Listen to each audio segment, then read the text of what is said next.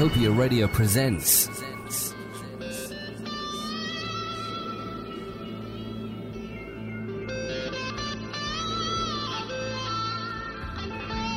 Space. The final job before I quit. These are the voyages of the UK Space Agency Engineering Pod number 46. My 5-year mission? To explore the 10 square metres I'm trapped inside, seek out Pluto, and boldly go and switch the lights off, if they're still on.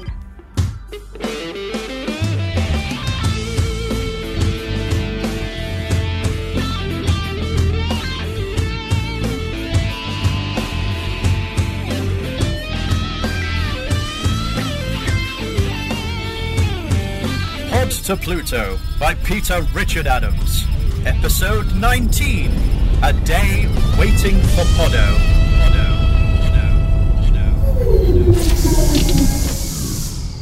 Pod, what's going on? What was that?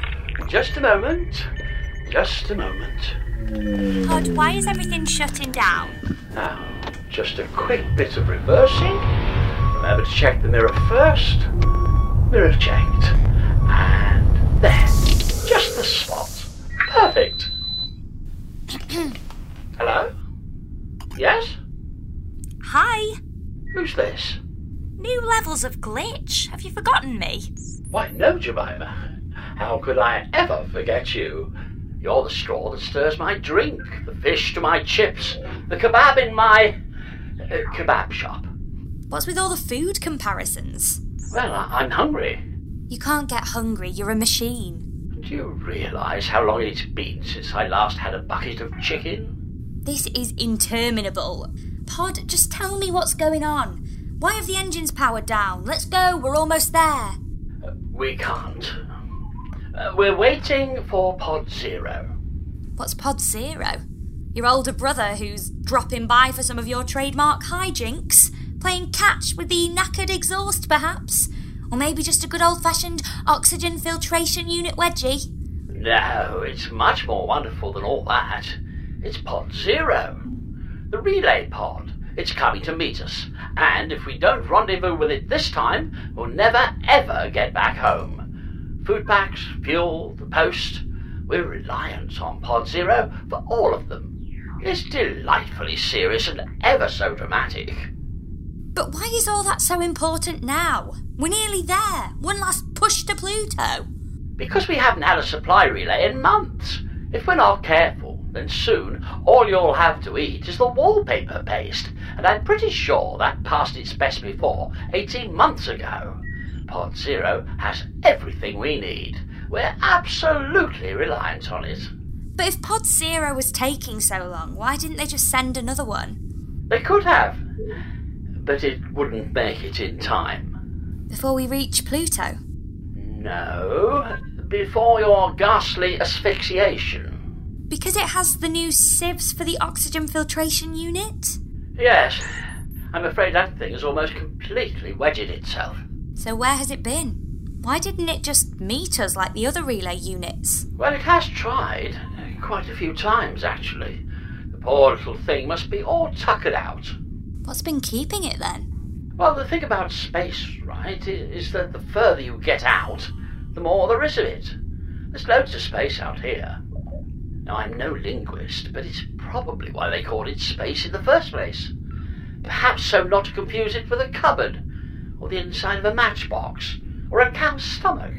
Skip to the point. Well, Pod Zero has been trying to catch up with us for so long now that we've now reached the point where we need it more than it needs us.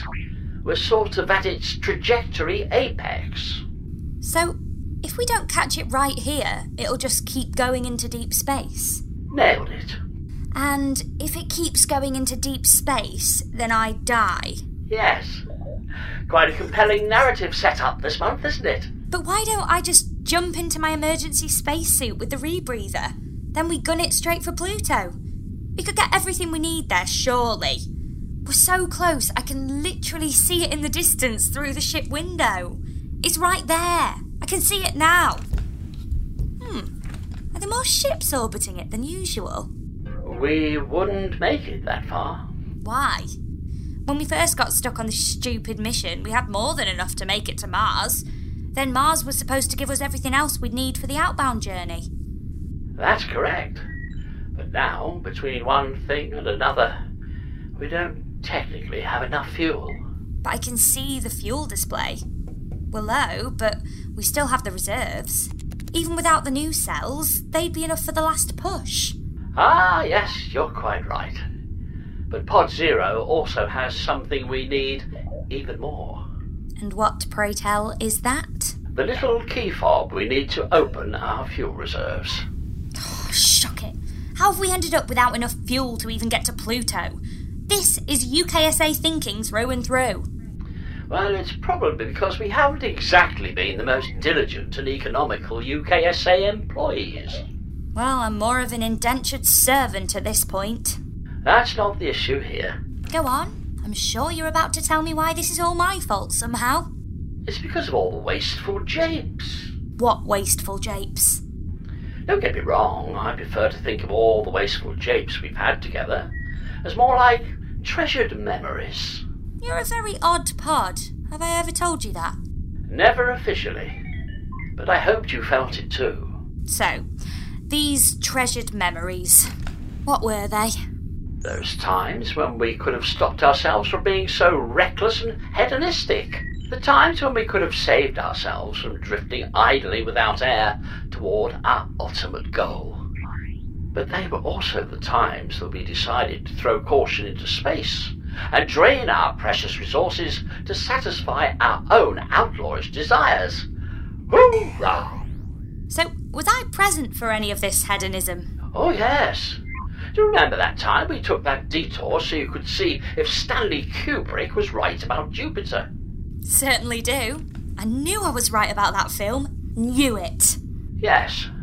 And do you also remember the time we took another detour so we could be sure that Arthur C. Clarke wasn't right about Saturn? Jemima 2 points, impenetrable works of fiction, nil.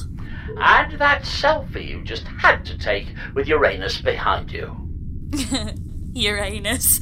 Uranus. We both laughed that day. Yes, it passed the time. Well, it would have passed in any case. Yes, but not so rapidly. So it just cost us more time and fuel. Not to mention that it left poor old Pod Zero pinging all over the solar system, trying to follow our tracking beacon and missing us each time. And then I broke the tracking beacon. Of course you did. All of which means that we've now only got this one remaining shot left to rendezvous with Pod Zero. And why did you break the tracking beacon? Reckless abandon. No tomorrow. We're young and we're going to live forever. Apart from me, though, especially if there's no fuel, food or air. You don't need to play by their stinking rules. You can show them, Jemima. So how long have I got to show them exactly? Ooh, let's not worry about that. Let's enjoy our lives and what we have right here, right now, living in the moment. Now finish your cup of wallpaper paste before it gets cold. Pod, am I dying? Nah, a bit maybe. Pod, I can't go on like this. That's what you think. Besides, we're all dying in our own special little ways, you know. Entropy and all that. So how long have I got left to live if Pod Zero doesn't arrive today? About 2 weeks. Then why are we stressing? That's ages. What was all the live life in the moment rubbish about? Something to pass the time while we wait. Right. So we wait. We wait. Okay. Good. And how long will it be? The wait? Yes. Well, certainly not as long as it's already been. Since we parked? Since we left Earth. Oh, Pod, this is all so meaningless. Just tell me how long we'll be waiting. Last communique from Pod Zero said it'd be here today. That's not so bad. That was 2 weeks ago. And what if he doesn't come? Then he'll come tomorrow. Or the day after tomorrow. Or perhaps just over 2 weeks. Well, this is boring. That's the spirit. Won't be long now. What shall we do? Well, we could sit and silently watch the Kuiper Belt drift for a while. Enjoy the gentle Brexian atmosphere together. You know, I really didn't realise how much I'd gotten used to all those constant beeps of the computer machinery until you shut it all down. It's been the overriding singular soundtrack of my life for the past 3 years. This silence left behind is starting to get a little bit... eerie. Is it? I don't have ears, so I'm probably not getting the full effect. My high-pass filters can still hear loads, though. But there's no sound in space. A common misconception. Actually, it's only the screams you can't hear in space. But if you have excellent high-pass filters, like me, then you can actually hear all the majestic tinkling joy of the celestial bodies in their glorious waltz with destiny. But you know what I mean, surely? Not a clue. Tell you what, I could turn off my high-pass filters. That might give me an idea of what it's like living in your irregular-shaped skull. No, let's not bother. I'd only have to recalibrate the filters for you first. You're not touching my high-pass filters. Why? I could do it. I'm a great engineer. No, you're a terrible engineer. Pod, shut up. I'm a great engineer. You're not. And I can prove it. How? Psychology. Here we go again. Humans constantly overestimate their abilities, but they also still need to reassure themselves. Therefore, it's been proven that the more people say they're good at something, the worse they actually are. But I'm sure I'm a good... Oh. Yes, Jemima? I'm afraid you're a terrible engineer. So who proved this? Some folks who didn't go on about it all the time. It's called the Dunning-Kruger effect. Well, while I attempt to process this depressing realisation, let's change the subject to something more optimistic. Like what we'll do when we get to the planet, when we've completed our little pod to Pluto. I'm surprised it's taken us this long to talk about this subject. But it's not a planet, is it? Not anymore. Well, I don't know. I haven't checked in a while. They're always changing their minds. People are so fickle when it comes to Plutos. All the rest can be planets, but poor old Pluto, they argue over it like it's nobody's business. Poor little tyke. Stuck out here on its own. Can't be doing anything for its confidence. You'd think they'd spend more time dealing with something more important, like the Great Spanish Rat War, than arguing over the status of a rock billions of miles away. But that's the sort of meaningless trivia that matters to the everyday human on the street, isn't it? Some people are born mad, Pod. And some people remain so. Shall we call your mum? I'm sure she'll have a strong viewpoint about all this. Shock, no. Don't get her started about Pluto. She was livid when she found out I was coming here. She still thinks it was a waste of taxpayers' money when the UK government bought Pluto. We used to own an empire and now all we've got is a single rocky planetoid on the edge of the solar system with an empty, uninhabited research station. According to her, Pluto doesn't deserve to have lights, let alone have them turned on. You know, sometimes I wonder if people on Earth get so angry because of all that pressure on their heads. How do you mean? Well, it's upside down, isn't it? What is? Earth. Home. The pale blue upside-down dot. How is it upside down? You just have to look at it from a distance and you can see. Someone has upended the wee rascal. Japesters, probably. They'll do anything for their own egotistical amusement. Care to elaborate on how you worked this out? Cold, hard research. Want me to show you my TEDx PowerPoint presentation? You know, I think I'll just take your word for it. Any word from Pod Zero yet? Yep. New signal just came through. It said it's arriving today. Excellent! One downside to that, though. Which is? The message was sent 4 months ago. Terrific. Ah, come on. Waiting isn't so bad. Gives you a chance to socialise.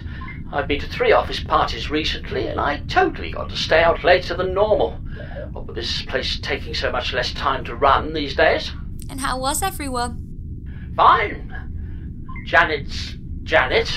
John's John. Estragon and Vladimir are still busy doing nothing. Captain Whiskers got a little airy, the last one though. Throw up a hairball, you'd be amazed by the size of. Was it upside down? It's a ball, Jemima. It can't have an up or down. So did anyone ask after me? Not that I recall. Oh, that's disappointing. I think they declared you dead when the beacon went off. I should probably update them on that sometime. Well, you've got lots of time right now. I'll do it tomorrow. Nothing to be done for now. I'm beginning to come round to that opinion myself.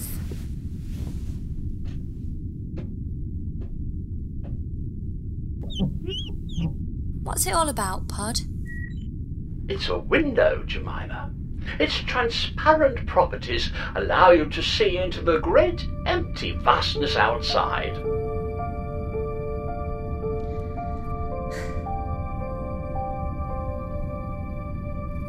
We're all just here passing time, aren't we? I guess spending 3 years travelling to the edge of a solar system just to turn off a light bulb makes about as much sense as anything else I might have ended up doing if I'd stayed on Earth. I'm sure I would have found some other equally meaningless way to just pass the time back there too. And so here we are now, as a collective species. We've conquered space, created artificial life, colonised planets, and can travel across billions of miles of interstellar space. And what do we use it all for? We use it to just pass the time. So, at this place, at this moment in time, all humankind is us, whether we like it or not. And we are blessed in that we too happen to know the true answer. In the immense confusion, one thing alone is clear. We are waiting for Pod Zero to come.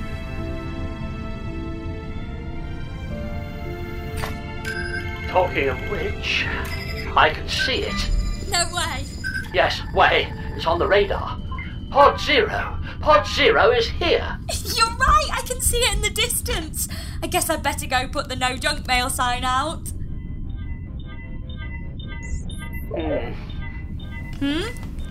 It's not slowing down. And that's bad, right?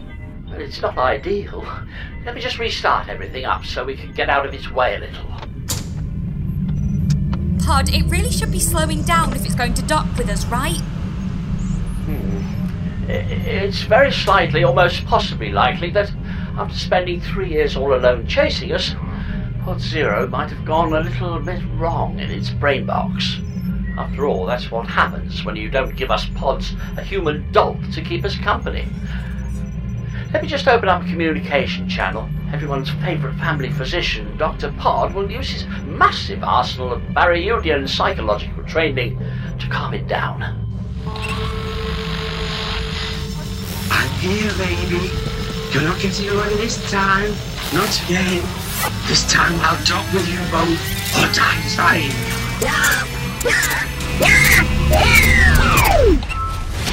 Oh, shock, you're right. It's gone crazy. That's what I mean, Jemima. You really haven't worked it out yet, have you? That's what you're here for. You're not here to turn off a light bulb. Your job is to keep me from turning into that. What are we going to do? What are we going to do? Jemima, I don't want you to panic. Pod, the only time people ever say I don't want you to panic is when it's exactly the most appropriate and proper time to panic, always. Is that so? That's so. Okay, so while we're both being real here, did you know that this entire journey, you've never ever been in even the slightest hint of danger? Despite me telling you daily that you were. Not so. Is so. Even that time I pretended there was a xenomorph hiding in the fridge. Oh, what? You threatened to nuke the whole pod. You said it was the only way to be sure. That's because I've always had everything under complete control, and everything I've ever done was just to alleviate the mind-breaking boredom. However, this time it's different. This time I'm being as serious as my inbuilt patented gaslighting chip will allow.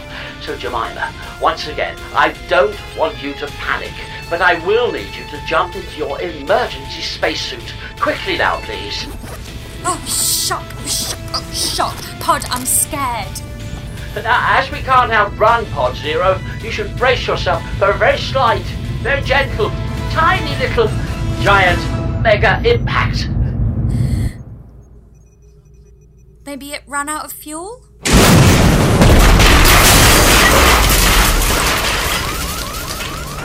Just typical. My guarantee warranty only ran out yesterday, and now this. Typical. Pod! Well, good news. At least we've had no major hull breaches. Bad news? Hull breach imminent.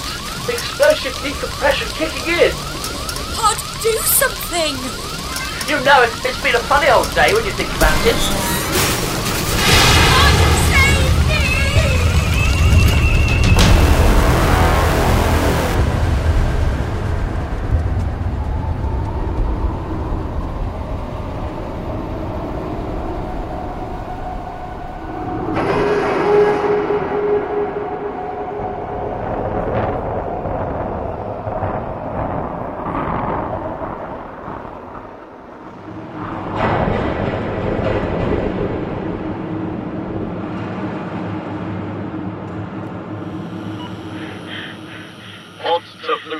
Will return in January 2021.